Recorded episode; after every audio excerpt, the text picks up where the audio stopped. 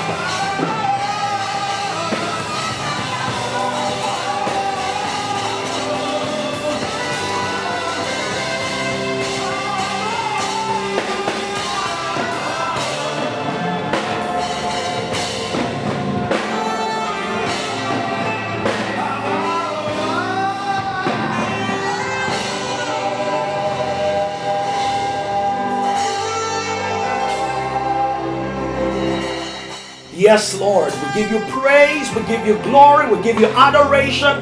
You are higher than the highest mountains, you are stronger than the deepest issues. You are magnificent, you are incomparable, you are enduring, you are powerful, yet you are so loving. But thank you, Lord, for making us beneficiaries of your love, beneficiaries of your mercy, beneficiaries of your grace, of your goodness. We adore you, King of glory. We rejoice over you. Thank you for providing for us. Thank you for protecting us. Thank you for preserving us. Thank you for helping us. Thank you for leading us, for guiding us, for shielding us, for strengthening us, for supporting us, for securing us, and for lavishing your love on us, pouring streams of assurance over us. We adore you, King of glory. We honor you, everlasting Father. Thank you. Our worship is accepted in you, for we have prayed and praised and worshiped in Jesus' mighty name. Amen. Can your amen be stronger than that? Ah, uh, can you make it louder? Can you make it better? Can you make it stronger? Shout the amen! Type that amen in the comment box right now. Type that amen in the comment box right now. Amen, amen, amen, amen. Ah, did you do that? Do it real quick. Oh, what an awesome opportunity to connect with believers across the world and to be in your own personal space. We're going, going further today. And one of the things that we love to do at the Garden of Kings that we love to engage the Word of God. So we, we speak back the Word of God. We confess the Word of God. But beyond just speaking and shouting and saying, Yes, sir, right? One of the things that we also do is that we live out the Word of God. It is important for us not to be hearers of the Word only, but also to be doers. So that as we live out the Word of God, we are in fact able to draw strength, to build character, to manifest the virtues of Christ. And today we have a few testimonies from people who have engaged the Word of God and how that Word has translated into transformation in their own lives. One of the things I really love about Kings is that beyond the testimonies about monies, uh, or money, cars, business, houses, and material things, we testify about growth, about spiritual maturity, about the lives that God is touching through us. So for the next few minutes, you're going to watch and listen to the testimonies of people who have engaged the Word of God through the teachings on here and through the prayer sessions. So please listen, pay rapt attention, and make up in your mind that next week your testimony will be one of those that we're going to hear. Watch this right now.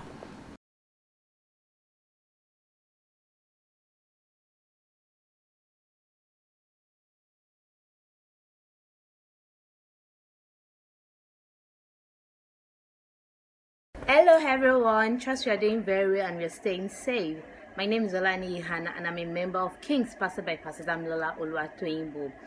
Um, I want to review some of the things I learned last week Sunday during our online service, 12th of April 2020. So Pastor Dami talked about the power of his presence and he gave us four dimensions God in us, God for us, God with us, and God around or encircles us. And so for me, God around or encircles me was what really stood out for me because I feel like I am wrapped up by God, like a baby that is wrapped up in a shirt. I am protected by God. So nothing comes near me, no pandemic, the robbery attacks, nothing comes near me because I am secured and protected by God. Yeah and also he said that we should crave the presence of god more than we crave anything as much as you crave breathing. That's how much we should crave the presence of god. Because the presence of god gives us everything and anything that we need. And that's really profound for me. Thank you p dams. Love you oh. Hi. Hi everyone. It's so good, so so good to be able to connect with all the members of the household of kings once again, even though I can't see you physically. Um, I just want to do a quick review of um, the powerful message that Pastor Dami preached last week titled uh, The Power of His Presence. Now, one of the things that really hit home for me when Pastor Dami said it was when he talked about how, you know, when there's a, an important dignitary in a place and all the security is heightened and all of that. And it just hit home that God is around me, and if God is the most powerful being on the earth, it means that every time, wherever I go, there is always security around me. That was huge. That was huge. Even till now, every time I think about it, it blows my mind. So yes, um, it was powerful. It was so so so so um enlightening and um, empowering. If you've not listened to it, go listen to that message. You need to hear that message. The power of His presence. It's good to see you guys again. Love you all. Bye. Wow, wow, wow, wow, wow. What a, an amazing experience it is to hear such powerful feedback. And I'm trusting God we're going to hear so many more in the weeks to come as we continually incorporate more of the elements of our offline gatherings into our online experience. Now, are you ready for the word? Are you ready to be inspired, to be instructed? Are you ready to be fired up with an intense, piercing, powerful, potent anointing of the presence of God? Are you ready for that? You know how we do it. Get your notepads, get your digital devices, get your writing material. There's a lot to learn. There's a lot we're going to dive into today. We'll look at a plethora of scriptures, but also apply them practically. So don't get distracted. I'm going to give you about 15 to 20 seconds right now to put all, all those elements together. And when we're back, we're going to dive into the Word of God, which will change your life and transform your experience here on earth. And consequently, the difference you will make in the lives of people for all eternity. I'll be back with a teaching on the word titled The Power of the Blood of Jesus. Talk to you soon.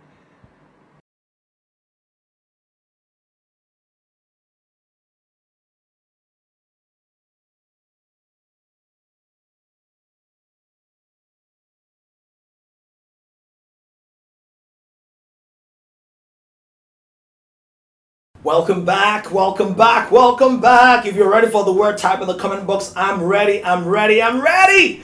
Yes, yes, I'm waiting for more people. Fast fingers, slow fingers, every finger. Type in the comment box. I'm ready, I'm ready, I'm ready. I'm still waiting for you. Yes, you. type it right now. I'm ready, I'm ready, I'm ready. Type it right now. I'm ready for the word it's important for us to have an attitude of expectation. Expectation precedes manifestation. The more we look out for that which God is saying, the deeper it seeps into our minds and into our hearts. And today we're looking at the power of the blood. The power of the blood is a continuation of our power series. Last week we looked at the power of his presence. Today we're looking at the power of the blood. So, real quick, go to the book of Hebrews, chapter 9. Hebrews, chapter 9, very quickly. Hebrews chapter 9. Are you there yet? Are you there yet? Are you there yet? So we're going to pick it up from verse 11 and read all the way to verse 15. Hebrews chapter 9, 11, all the way to verse 15. And then I'm, I'm going to skip from there and then I'll, I'll pick it from about uh, verse 19 or something like that. But just follow with me or follow me as I read. Hebrews chapter 9, go there real quick and write it down from verse 11. The word says, But Christ came as high priest of the good things to come. So Christ didn't come for bad things. Christ came for the good things to come. The coming of Christ is the greatest blessing that mankind mankind has ever received. This is why it's called the good news. He comes as the announcer and as the implementer, executor, if you will, of the will of God, of the purpose of God. And God's will for us is good, it's perfect, it's righteous, it's just, it's holy. He said, But Christ came as high priest of the good things to come with the greater and more perfect tabernacle, not made with hands, that is, not of this creation. That Christ came with a structure that goes beyond the material that man can manipulate and use. And I'll explain what this means because in the Old Testament they had a system of worship. I'll explain that shortly. But it's saying that what Christ came with is superior to the systems and the structures and the processes of the Old Testament. It says that this tabernacle that he has come with is not made with human hands. It says, not of this creation. Verse 12, not with the blood of goats and calves, but with his own blood he entered the most holy place once for all. What has he done? Having obtained eternal redemption. Verse 13 For if the blood of bulls and goats and the ashes of a heifer, sprinkling the unclean, sanctifies for the purifying of the flesh. If, if this is a little complex for you, don't worry, I'll explain it.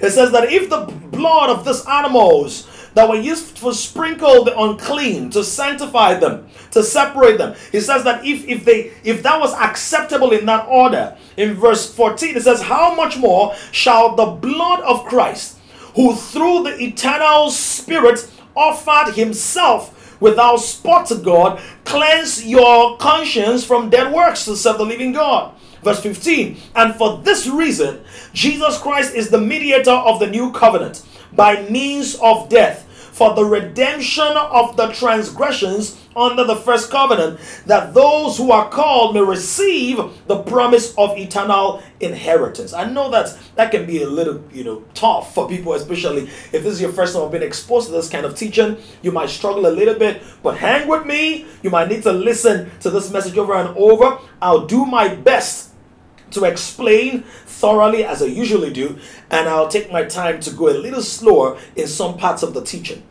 Now, if you go all the way to verse 19, it says, For when Moses had spoken every precept to all the people according to the law, he took the blood of calves and goats with water, scarlet wool, and hyssop, and sprinkled both the book itself and all the people, saying, This is the blood of the covenant which God has commanded you. Then likewise is sprinkled with blood both the tabernacle and all the vessels of ministry. Verse 22, according to the law almost all things are purified with blood, and without shedding of blood, there is no remission of sins. Let's take a moment to just pray. Father, we need you this morning. We need you today. People are watching different parts of the world, so regardless of the time zone where they're in, Lord. We need you right now at this moment. And Father, we need the spirit of wisdom and revelation. We cannot grasp this truth with our natural minds, for the carnal mind understands not the things of the Spirit, but we trust the tutorial ministry of the Holy Spirit, God. That this one, as I speak, this word to be amplified in the hearts of people, there will be comprehension.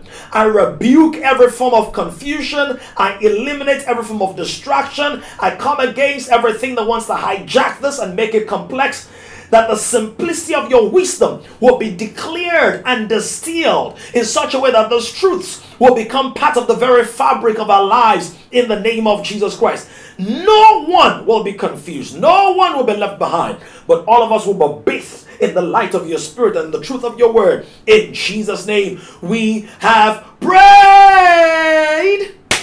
Did I hear your amen?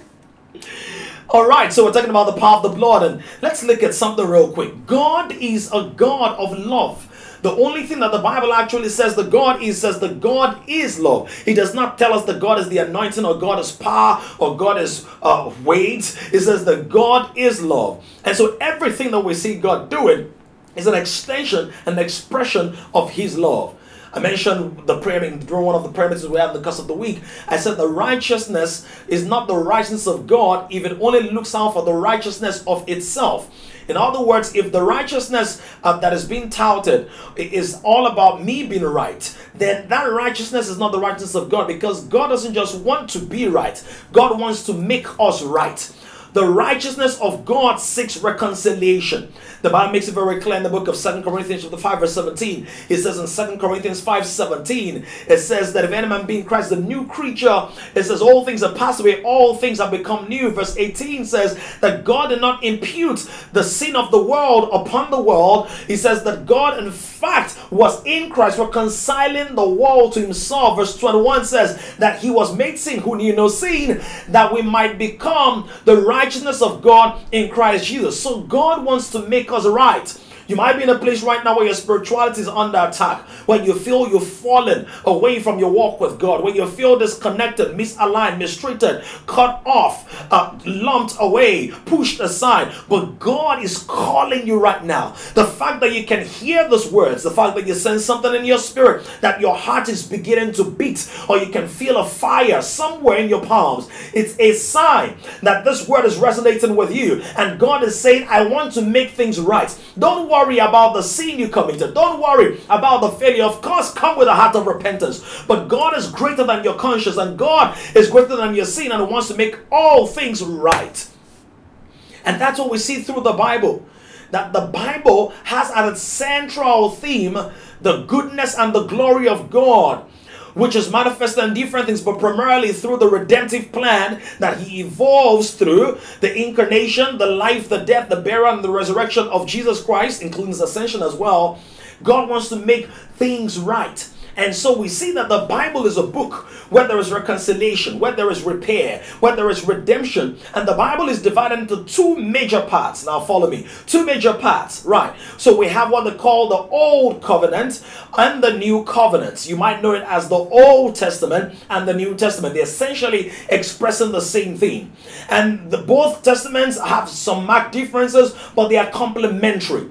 In other words, you can't say, I believe in the Old Testament, but I don't believe in the New Testament. And you can't say, I believe in the New Testament, I don't believe in the Old Testament. It's the same story, it is the same plan, it is the same thing. Now, of course, in administration and in processes, there are marked differences, and I want to go through some of the differences between the Old Testament and the New Testament. Grab your writing material. Now, in the Old Testament, what we find, we find foundations in the New Testament, we find more than foundation, we find greater revelation that becomes the building of what God is really establishing. The Old Testament shows us more of the established principles, and many of those principles are illustrated. The New Testament does not just show us principles, it actually reveals to us eternal truths including the truths that those principles in the Old Testament emanate from. We also see in the, in the Old Testament that there are prophecies, loads and loads of persons in the Old Testament. In the New Testament, we find tons and tons of the fulfillment of the prophecies in the Old Testament. In the Old Testament, we see the provision of the history or of history of an earthly nation. But in the New Testament, we see the destiny of a kingdom nation. In the Old Testament, we see that the focus focuses on God's dealings with a people that He chooses from the earth and that's Israel. In the New Testament, the focus shifts from the people that he picks from the earth and it goes to the people that he's chosen in Christ. In the Old Testament, we see the fullness of the wrath of God against sin. In the New Testament, we go beyond the wrath of God and we see the provision of God for the remission of sins. In the Old Testament, we see a declaration of the standards of God and a system of judgment and justice. In the New Testament, we see the system of God and His love and grace and mercy. In the Old Testament, there is the prediction of the Messiah, the coming Messiah. In the New Testament, there is the manifestation and revelation of the Messiah and His future coming. In the Old Testament, we see that it's based on the covenant that God made with Abraham. In the New Testament, we see that it's a revelation of the covenant that God made with Himself in Christ Jesus. In the Old Testament, we find sacrifices of animals. In the New Testament, we find the sacrifice of the Lamb of God who takes away the sin of the world. In the Old Testament, we see inferior blood. In the New Testament, we see superior blood, the blood of Jesus. In the Old Testament, we see inferior sacrifices. In the New Testament, we find a better sacrifice, the perfect sacrifice for Christ became the offering for our sins and the propitiation for our sins. In the Old Testament, we find God calling a people to himself. And in the New Testament, God is still constant, calling that same people or calling people just as it in the Old Testament to himself. God is a God of reconciliation. God is a God of redemption.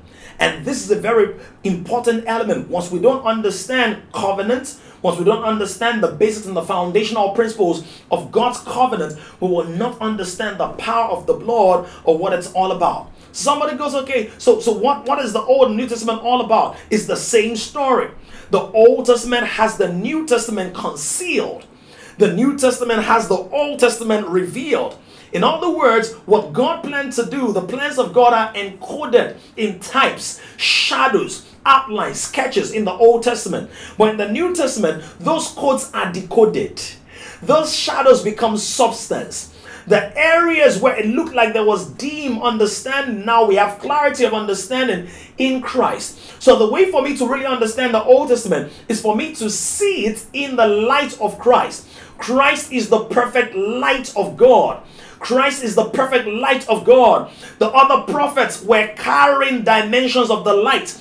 Christ is the fullness of the light and of the life of God. If you're excited about that, type something in the comment box. Say, I'm grateful for the New Testament. I'm grateful for the new covenant. I'm grateful for the light of Christ. I'm grateful for the life of Christ. I'm grateful for the chance of a new beginning, better blood, better sacrifices, better land. He's the fullness of God's plans, and we're grateful.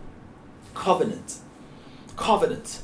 This is important for us to realize that the first time we see the establishment of this covenant is in Genesis chapter 15, where God literally makes a covenant with Abraham. And the covenant, see, Abraham, I've promised you. In Genesis 12, God gave him promises. He said, you shall all the families of the earth be blessed. But we see God sealing that promise with a covenant, and it's literally a blood covenant. We find that in the book of Genesis, chapter 15, from 18 to 21. It says, On the same day, the Lord made a covenant with Abraham, saying, To your descendants I have given this land. Do you see how God says it? He said, I have given. He didn't even say, I will give, you know, but it says, I have given this land from the river of Egypt to the great river, the river Euphrates, the Kenites, the Kenizzites, the Cadmonites, the Hittites, the Perizzites, the Rephaim, the Amorites, the Canaanites, the Girgashites, and the Jebusites. How do I know it was a blood covenant? Earlier on, the Bible makes it very clear that God instructed Abram, get a heifer, get t- turtle doves, and you're going to lay this on the altar. And through that experience, when Abraham uh, splits the animals in two, apart from the birds, he split the animals in two. The word says that when a deep sleep fell upon Abraham, that the lamp of God, a torch, passed through that as a sign that God was sealing that covenant. It's significant now, don't forget this. It's significant that those animals were cut in two. For a covenant to be established, what needs to happen? A covenant, a covenant, or a covenant. Now, you might be familiar with the expression a coven of witches. Now, a covenant is a deep circle, a secret circle. So, a covenant is an agreement that is made, made in the depths of a relationship, in the depth of a communion, of an exchange, and requires at least two parties. Are we following this right now? This is extremely important for you to grasp. And so, when we see covenant in the Bible, we're seeing two parties God and Abraham. You understand that? God and Christ. The covenants of God. And so God made this blood covenant with Abraham. Now, in medieval times, and actually in certain parts uh, uh, of the world today, there are blood covenants. And blood covenants are typically used to seal an agreement to seal a promise. In a covenant, what you are saying that we share all of our liabilities and all of our assets. What you're saying is, my liabilities become your liabilities. My assets become your assets. Uh, your assets are my assets. Your liabilities are my uh, liabilities. We identify, we are co joined. And so there are three major manifestations of blood covenants, even today in places where people still do blood covenants for satanic rituals. Number one is sometimes what they will do is that they will cut the hands, their hands they will cut a line on their hands. If you've seen Living in Bondage, you possibly saw that as well. And some other, there are many movies where blood covenants are depicted. And so they will cut their palms, and what you do after cutting your palms, or what after they cut their palms, is that they will shake hands with those bleeding palms, such that the blood of one person is transfused into the other person's hands, and the blood of the other person is transfused into the hands of the first party. So A and B are commingled as they hold their hands together. The, the transfer of blood, it's a pact. It's an agreement that we're here together. And in those cases, guess what happens? In those cases, the scars that are left from the cut, somebody shout blood covenant uh, shout. Now I need to know that you're still here. Shout blood covenant. Yeah, the scars are a reminder that we are in this together. Not only are we in this together, for as long as there is blood in my vein and there's blood in your vein, this agreement is binding. This covenant has to be honored. That is what they do in the world. Not only do they actually do that, one of the other things that they also do is that they can uh, put drops of blood, so they pierce themselves and they put drops of blood inside wine. So party A and party B will bleed into a cup of wine. Some of you might have seen this before. Let me know if you've seen this before. And they will mix the blood together in the wine and they will sip it. In other words, I've drank your blood, you've drank my blood, you must not shed my blood. Are you seeing this? The third thing that people also do in blood covenants is animals, that they can bring an animal and sacrifice the animal, or in some cases, actually human beings, things that they consider precious, things that they consider to be of high value. And what they will do in that case is that they will kill something precious and say, I've killed this for you, you must be willing to kill other precious things for me. Now, in many cases, these things, or in, in, in those cases, these things are a perversion of God's intention for the world. The issue of blood is God's idea. Don't forget. How do I know? The word of God says that the Lamb of God was slain from before the foundations of the earth. That's why it's a superior blood and a superior sacrifice that we have. Watch this. It does not matter what ritual has been gone into with your name in it. It does not matter what blood covenants, agreements, tokens, contracts, a testament that people took on your behalf before they shed any blood in your village or your village. Jesus already shed his blood for your sake from before the foundations of the world. So I proclaim for you no weapon formed against you shall prosper. And every tongue that rise up against you in judgment, you condemn, you refute, you confuse in the name of Jesus Christ. Can I hear your resounding amen? The blood of Jesus was shed from before the foundations of the earth. In fact, Leviticus teaches us this. He said, The life of an animal is in its blood. The life of an animal is in its blood. So when it says the Lamb of God was slain from before the foundations of the earth, guess what? Jesus Christ already gave up his life for you from before the foundations of the earth. So the question now has to be why do we find blood covenants in the Bible? Why do we find the law of Moses? Why do we find the times of Moses God saying, kill this animal and kill this heifer, kill this lamb and slaughter the starter doves and all of that? Here was the plan. The Bible makes a, makes clear, and we read it earlier in the book of Hebrews, chapter 9, where he begins to say to us that without, verse 22, without the shedding of blood, there is no remission of sins. In other words, sins are not taken care of, their impact is not reversed. Uh, the impact of sin cannot be taken out of the way without the shedding of blood. Now, in a perverted sense, don't forget this, in a perverted sense, like in the mafia, when someone has done something wrong, usually the capon or the don will come and say, you know what, that person has to die. Because in their minds, in their perverted minds, the way you deal with the potential of that kind of sin, the way you stop it from seeping into the whole system and causing disloyalty is by shedding the blood of the person that committed it. Are we getting this right now? It's a perverted principle of God. So when God looked at man and man had fallen, when man had fallen from grace, man had fallen from sin. What did we see God do? God said, okay, you know what? You are guilty as charged. You have gone against my way. You have gone against my plans. Now the shedding of blood is required for the remission of sin. It is no accident. Watch this. It is no accident that the first time we see sacrifices being made, Cain and Abel, don't forget that Cain, the Bible tells us, was a tiller of the crop of the ground. But Abel was what? Of, of cattle, of, of, of keeper of sheep, of animals. And the sacrifices of Abel were accepted. The sacrifices of Cain were not accepted.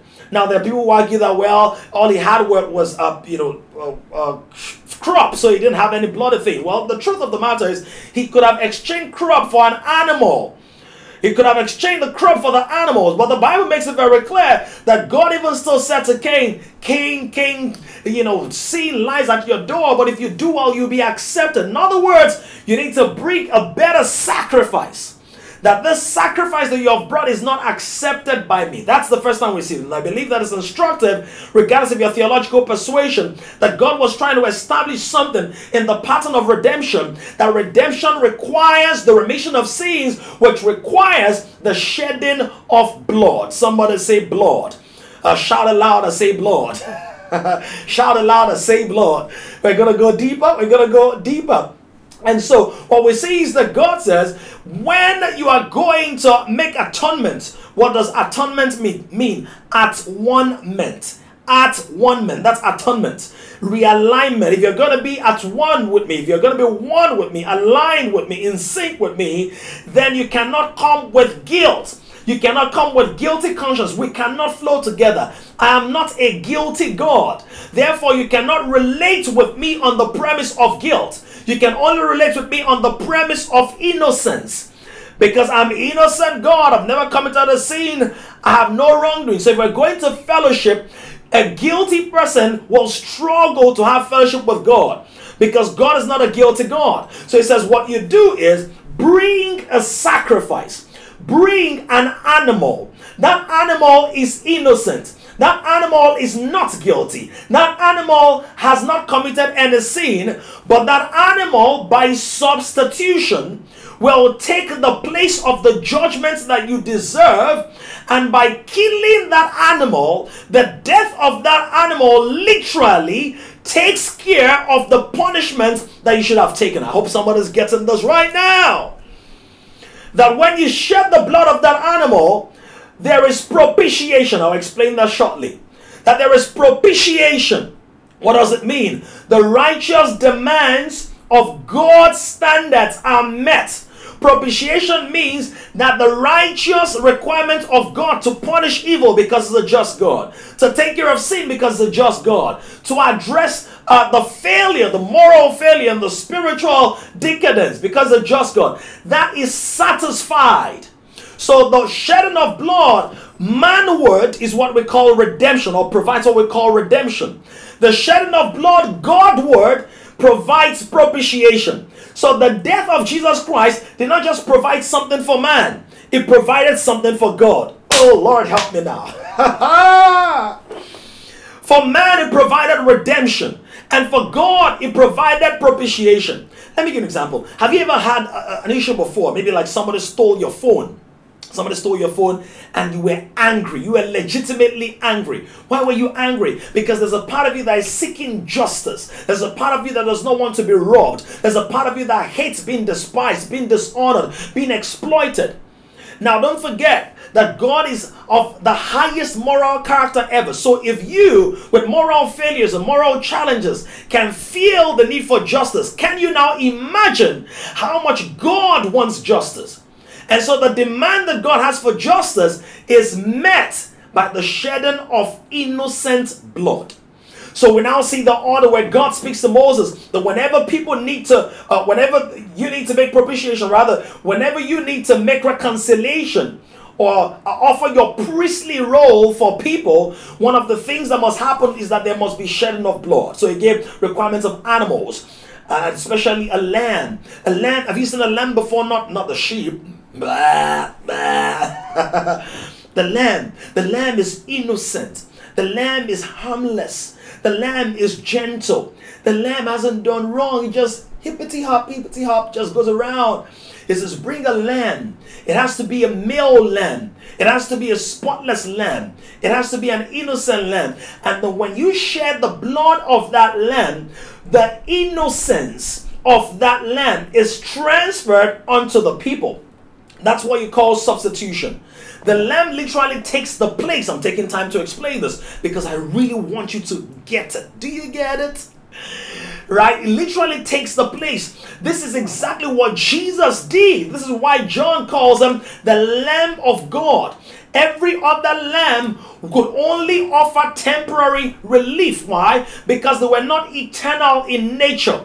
The lambs were time bound, they were not eternal in nature. Therefore, they could only offer time bound innocence. But Jesus Christ, the Bible says, he forever lives to make intercession for us, he's eternal in essence. He's flawless in character. He's excellent in competence. He's enduring in value. He's overwhelming in love. He does not expire. And so his innocence over our lives is perpetual, it's unending, it's enduring. Somebody shall thank you, Jesus. Shall thank you, Lord, for the Lamb. Thank you for the Lamb. And that's why we have the old covenant But the limitation of the old covenant, we'll look at this later when we look at the power of redemption. But the limitation of the old covenant is seen in the fact that these animals were time bound, these animals couldn't offer permanent propitiation, but God wanted man to enjoy permanent propitiation. So don't forget, let's go real quick to the book of Hebrews, Hebrews chapter 9 that we read earlier. You know what it said? It said, verse 1 Then indeed, even the first covenant had ordinances of, of divine service and the earthly sanctuary. Then it describes all of those things. And verse 11 says, But Christ came as a high priest. So he's saying the old covenant, there was the old tabernacle, which was the place of worship. There were altars, which was the premise for the sacrifice. There were sacrifices. And there was a high priest. Who is the high priest? The high priest is that man who would go in once a year uh, on behalf of everybody. But he had to keep going every year. And it would take the blood and offer up sacrifice on behalf of the people. So the people would be covered for a year. How many of you are excited that the license for your salvation does not have to be renewed every year? Hey! Aren't you excited? That your salvation is not like Microsoft Word or Adobe Suits. Come on. That it's not like an accounting software or some kind of uh, design technology that you need to keep renewing the license and putting in the key every year. That your salvation does not require top up. Your salvation is not airtime or credit that can fail. It is enduring and faithless. Come on, somebody. As you work out your salvation with fear and trembling, you keep walking in greater light, but your salvation does does not expire. Somebody give God praise and glory where you are. Can you clap those hands? Can you glorify God? Can you put an emoji in the comment box? Can you say, Thank God for the blood? Thank God for the blood. Thank God for the blood. It makes me white as snow. So the lambs of those days they gave their innocence, or the, the innocence was transferred to the people of God. But Hebrews 9 says that Jesus Christ came as a high priest. This is so interesting because in the Old Testament there was a tabernacle, there was the high priest, oh yeah, kata yeah, and there was a sacrifice. In the New Testament, guess who the high priest is? Jesus Christ. Guess who the sacrifice is? Jesus Christ. Guess who the tabernacle is? Jesus is the house of God. He's the foundation. We are being built into Him. We are fused. We are entrenched. We are enmeshed. We are intertwined. His blood has not only covered our sins, that was what the bulls and the rams, the blood of bulls and rams could do. His blood does not cover our sins, His blood washes away our sins. It takes the, you know, John said, Behold the Lamb of God. He didn't say who covers the sin of the world. My sins are not covered. In the book of Psalms, I believe verse chapter 30, David said, Blessed is the man whose sin is covered, whom the Lord causes to draw unto himself. But see, in the New Testament, my sins are not covered. Because if my sins are covered, they can be discovered. Hey! Whatever you can cover, you can discover. But my sins are not covered. My sins are taken away. My sins are cast away. My sins are washed away. My sins are forgotten by God, taken away completely, blotted out. That's what the word says. Blotted out. It says, For if the blood of bulls and goats and the ashes of a heifer, sprinkling the unclean, sanctifies for the purifying of the flesh. How much more shall the blood of Christ, who through the eternal Spirit offered himself without spot to God. Cleanse your conscience from dead works to serve living God. What's he talking about here? He's saying that right now, your conscience does not need to be boxed down with the need to impress God, with the need to try to live up to God's standards. Christ became the fulfillment of the law. Christ is God's standard already met. Are we seeing this right now? My sins are not covered so they cannot be discovered. Christ is revealed in me so he can be revealed through me. And the bulls and the goats that died in those days, guess what? They did not even die of their own accord. the superiority of the sacrifice of Christ is not just that his blood is pure and stainless, but the fact that he laid down his life. He said that nobody takes my life away from me. I lay it down and that that blood does not only purge my sins it actually cleanses my conscience my conscience rather. My conscience is the part of me that makes me conscious of good and evil bad and right.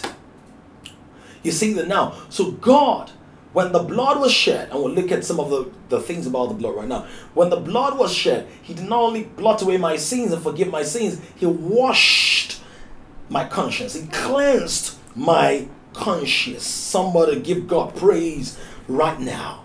I wish I could go into covenants and all of that, possibly talk about that. I think let me, let me just cite one covenant, an example of covenant in the Old Testament. John, Jonathan, and David.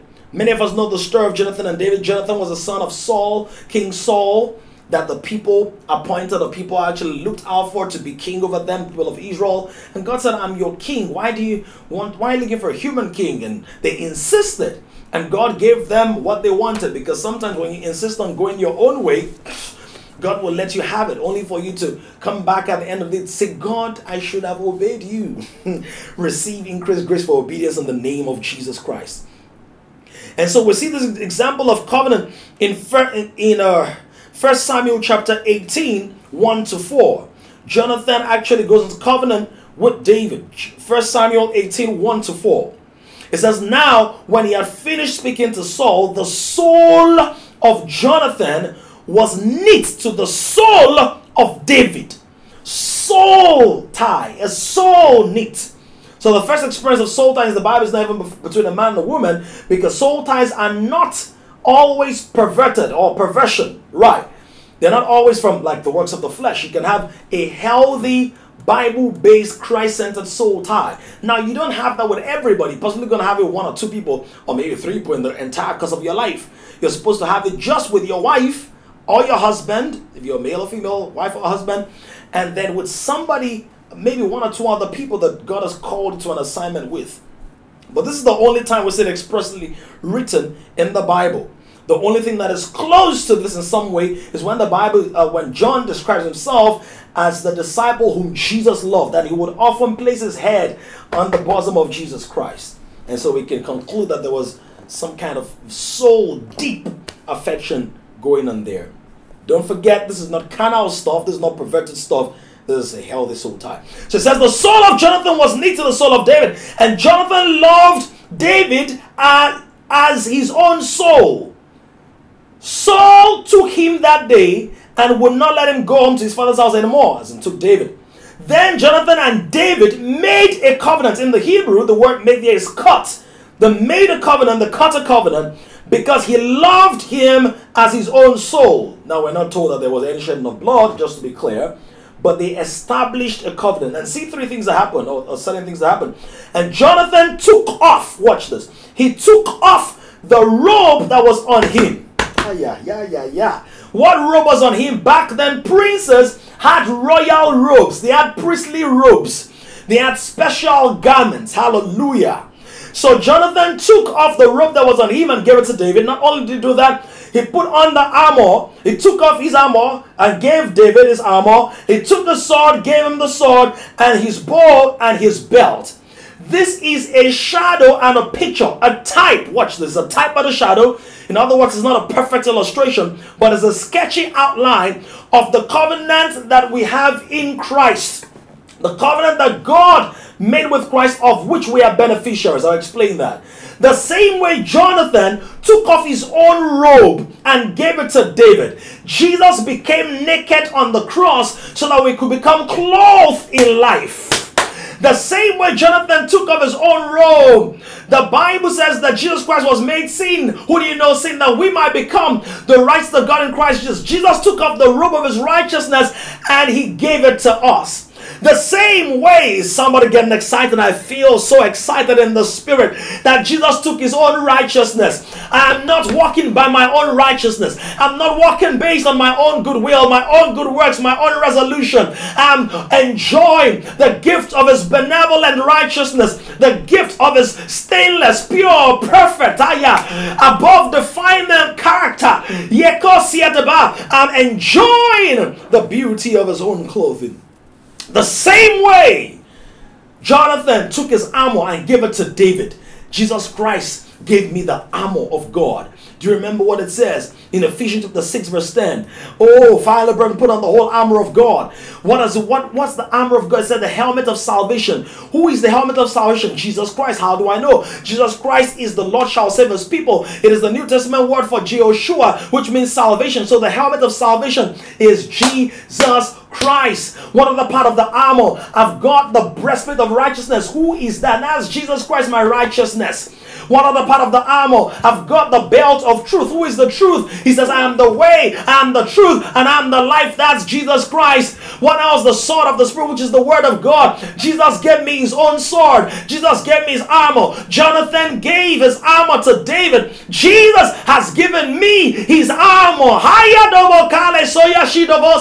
Jesus Christ has given me his weapons of protection. So he gave me royal garments, righteousness, gave me the armor, which is a sign of his defense and protection. And then it says that Jonathan also gave his sword. The princes and the kings had special swords. In other words, I have access to special revelation. I have access to the wielding, dynamic, influential, ayako instruments of divine judgment. I'm able to judge circumstances and situations. I can discern what the word of God, for the word of God is living and active, sharper than any double-edged sword and piercing to divine the asunder between soul and spirit, bone and marrow, and is a discerner and the thoughts and the intents of the heart. Somebody give God praise right now. Put a fire emoji emoji, put a heart emoji in the comment box and let God know that you are grateful. That you are grateful for the sword, you are grateful for the blood, you are grateful for the covenant that God has with Christ by his blood. Somebody give God praise. I need to hear you shouting. I need to hear you hollering. I need Yekotalakaba. Can you take out a few moments? Moko boyada badada. Obosusekele boro de bolatala. Somebody give God praise right now. Adore his name. Bless his name. Bless his name. Bless his name. Bless his name for the covenant. Oh yeah, mama, mama, sakata. Ooh, shalabatas. He gave me all of that. But do you know the other thing that Jonathan gave David? The other thing that Jonathan gave David, he gave him his belt.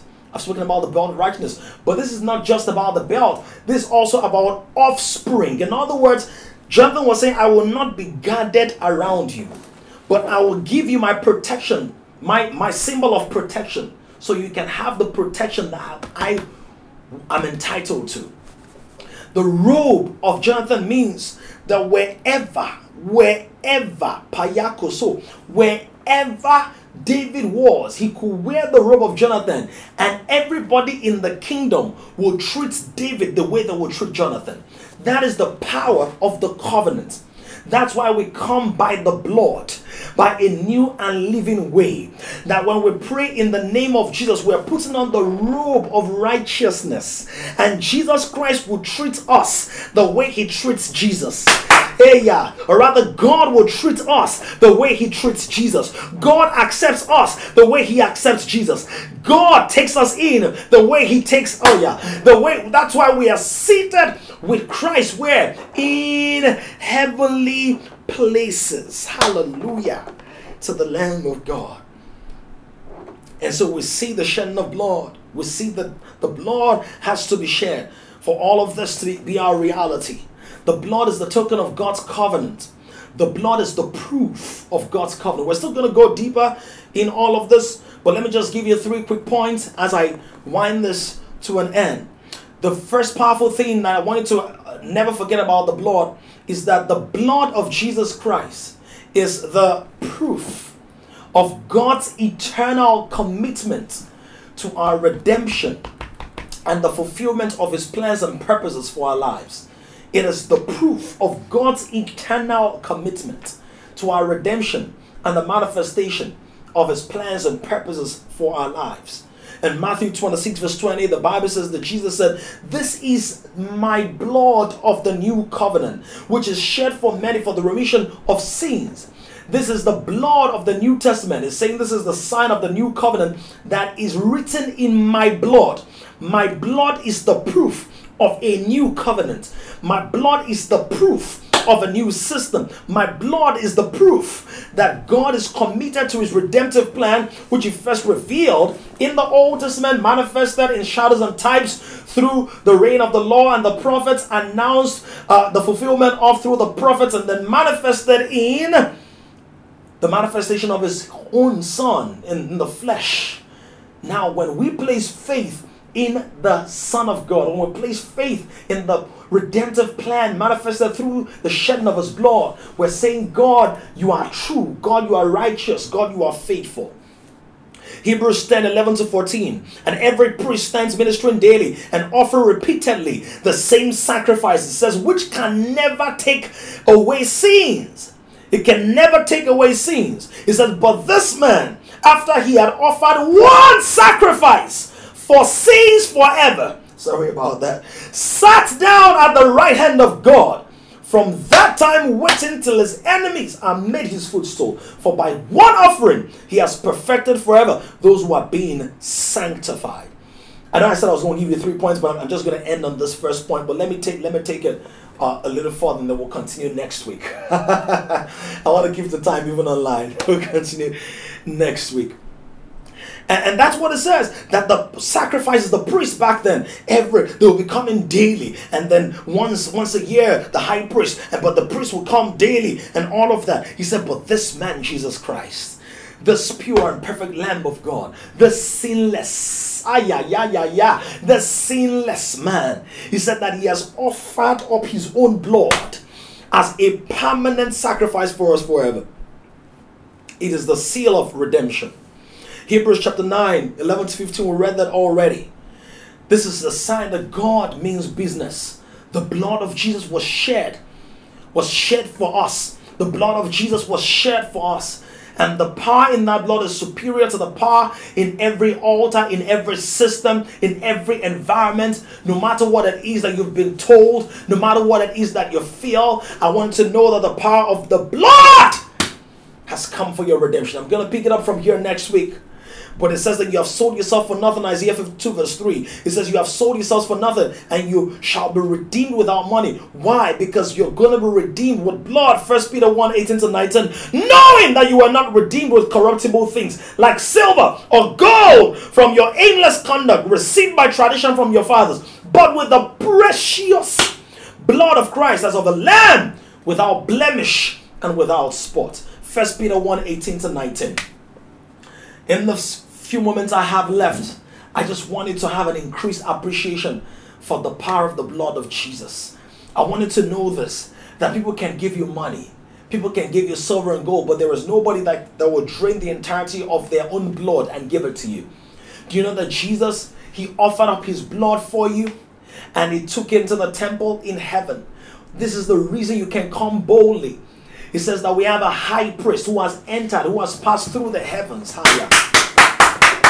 And because that high priest is blameless, and because that high, high priest is pure, and because that high priest is without guilt and without condemnation, and you are in him because of faith in his blood, wherein you are saved, according to Ephesians 1 7 and Colossians 1 14, because of that you can also come boldly before the throne of God. Never again should you be scared of approaching God even after you fail and fall and miss it. Never again should you feel assaulted or tormented when the storms of life are blowing and blasting here, there, and everywhere. Never again should you feel intimidated and subdued by hell and their operations because the power of the blood speaks for you. Type in the comment box, the blood is speaking for me. Type in the comment box, the blood is speaking for me. It speaks redemption. It speaks forgiveness. It speaks my healing. It speaks my peace with God. It speaks justification. It speaks atonement. It speaks oneness. Cosia The blood of Jesus speaks. Morosia nebata salabalacosia. Wherever you are right now, can you just thank God for the blood? Can you thank God for the covenant? A better covenant, a better sacrifice, a better blood. I wanted to pray with every fiber in your being. I wanted to pray from the depths of your heart and the heat and the intensity that you feel right now. I wanted to let it out and say, Thank you, Lord, for the blood. Thank you, Lord, for the blood. Thank you, Lord, for the blood. Glory to your name. Glory to the Lamb. We adore you, Jehovah. Jehovah. You're worthy of praise. You're glorious. Thank you, Lord. Thank you, Lord. We who were not a people, we are now drawn closer. The blood has made a way for us, and we are grateful for that way. Like Jonathan gave us robes to David, you have given us your robe of righteousness. We accept it with thanksgiving. You have given us the armor wherein our heads are protected, our feet are covered. We are not left without protection. Thank you, Father. Masayaba. Toro Sapaya. By the way, do you notice that the armor, in the armor of God described in Ephesians 6, that there is no space for your back, and there are two major reasons. Number one, in the kingdom, there's no place for turning back. And number two, God is trying to tell you, I've got your back. That if you're in the kingdom and you lay your hands on the plow, it says you shouldn't look back. But even when you feel like Peter and you look back, God is still saying, I've got your back. You know why? When Peter turned his back on God and he walked away, who did he run into? God. Whilst he went fishing in John chapter 21, what does the word tell us? That Jesus appears to him. he shows up on the shore. And I don't know who it is right now who has drifted from the pathway of righteousness. I don't know who it is who has walked into sin. I don't know who it is who's in a backslidden state. I don't know who it is who's feeling stripped, forlorn, forsaken, forgotten. And you feel, God, you can never accept me. This is your moment for reconciliation. This is the moment for redemption. And this is why you should tell your friends to watch this. This is why you should get your neighbors to join in. This is why you should get your, your flatmate to watch this. This is someone's moment of redemption. We cannot just keep the gospel to ourselves and the good word to ourselves. This is the time for you to receive the gift of salvation. God wants to clothe you with new robes today that robe of shame that is connected to sin, that robe of guilt that's connected to sin, your own filthy rags, your own righteousness, the words they're like filthy rags. Another more descriptive one, the, the Hebrew picture says like cleaning garments. Another one says like sanitary pads. Ola nova sola pala. Sorry if you find it offensive, but that's how God finds our own righteousness offensive. So that made a way. And in this moment, I want to give somebody an opportunity to say, God, I, I return, I respond to this call. I respond to this call. I respond to this call. I respond to the call of salvation. I respond to the call of salvation.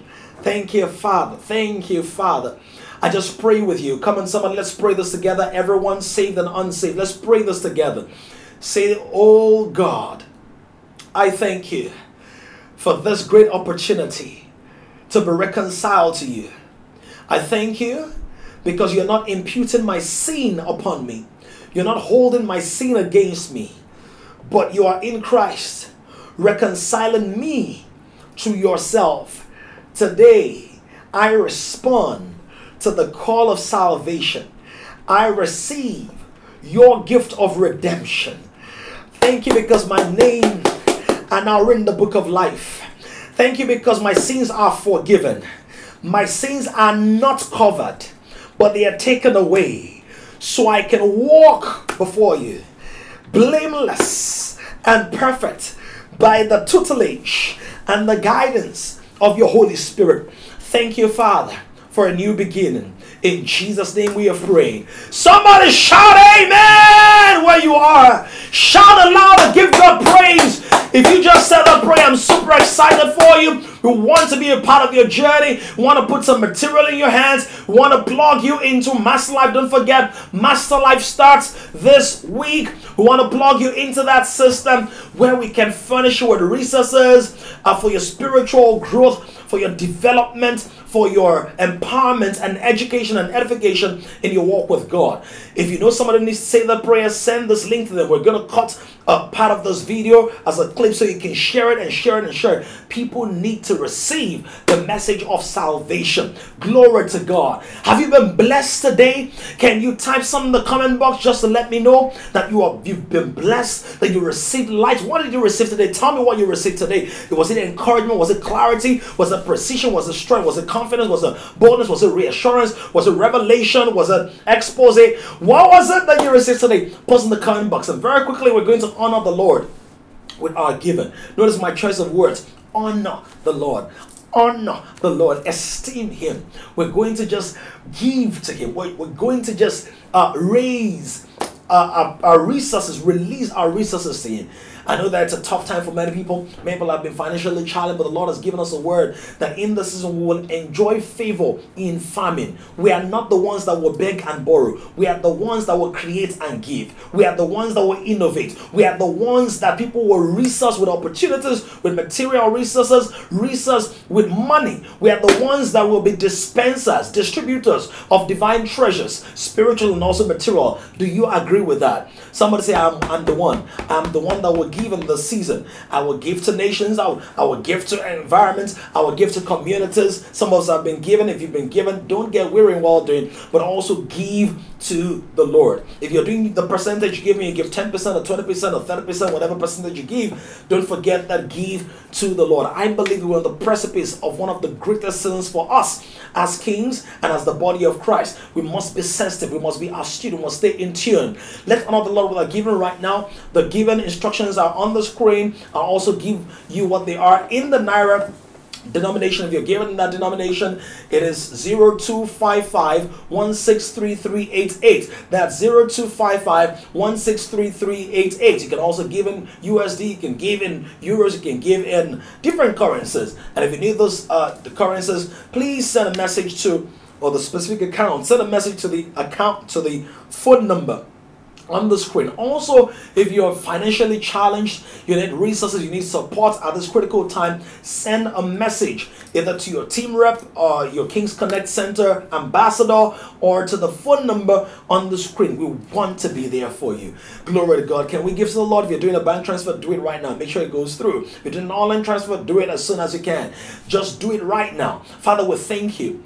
What a privilege and an honor to be blessed with material things which are inferior compared to the spiritual things. You who have given us salvation, you've also given us material things to enjoy.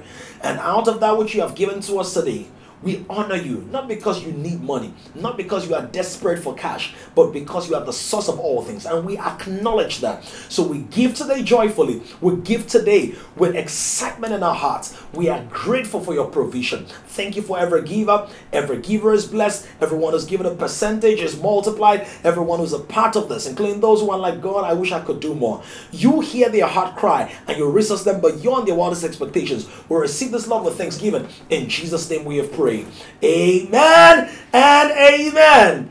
We're gonna dance out or sing out, uh, dance out as we go. But this is one of the things I wanted to do right now. I want you to join the next stream of Master Life. Master Life is a special spiritual growth plan that we have in Kings that exposes you to a, a smaller community where you can ask questions, interact. You're going to be on WhatsApp five days a week with someone who's guiding and teaching you, be able to ask questions. This is a time for your spiritual growth. Don't squander the season. The details are on the screen, or you can check out uh, information via our WhatsApp groups and our online platforms. We'll furnish you with all those details. Now, expect great things. Walk in the consciousness of the power of the blood of Jesus. We're in a, an exciting season. This is a remarkable period. Great things are happening for you this week. Say with me, great things are happening for me this week. Shout, I love the power of the blood. I walk protected by the power of the blood. I'm secure by the power of the blood. I grow in the power of the blood. Invite your friends to our online experience next week. Share, share, share online. God bless you. See you again very soon. Love you all. It is well with you.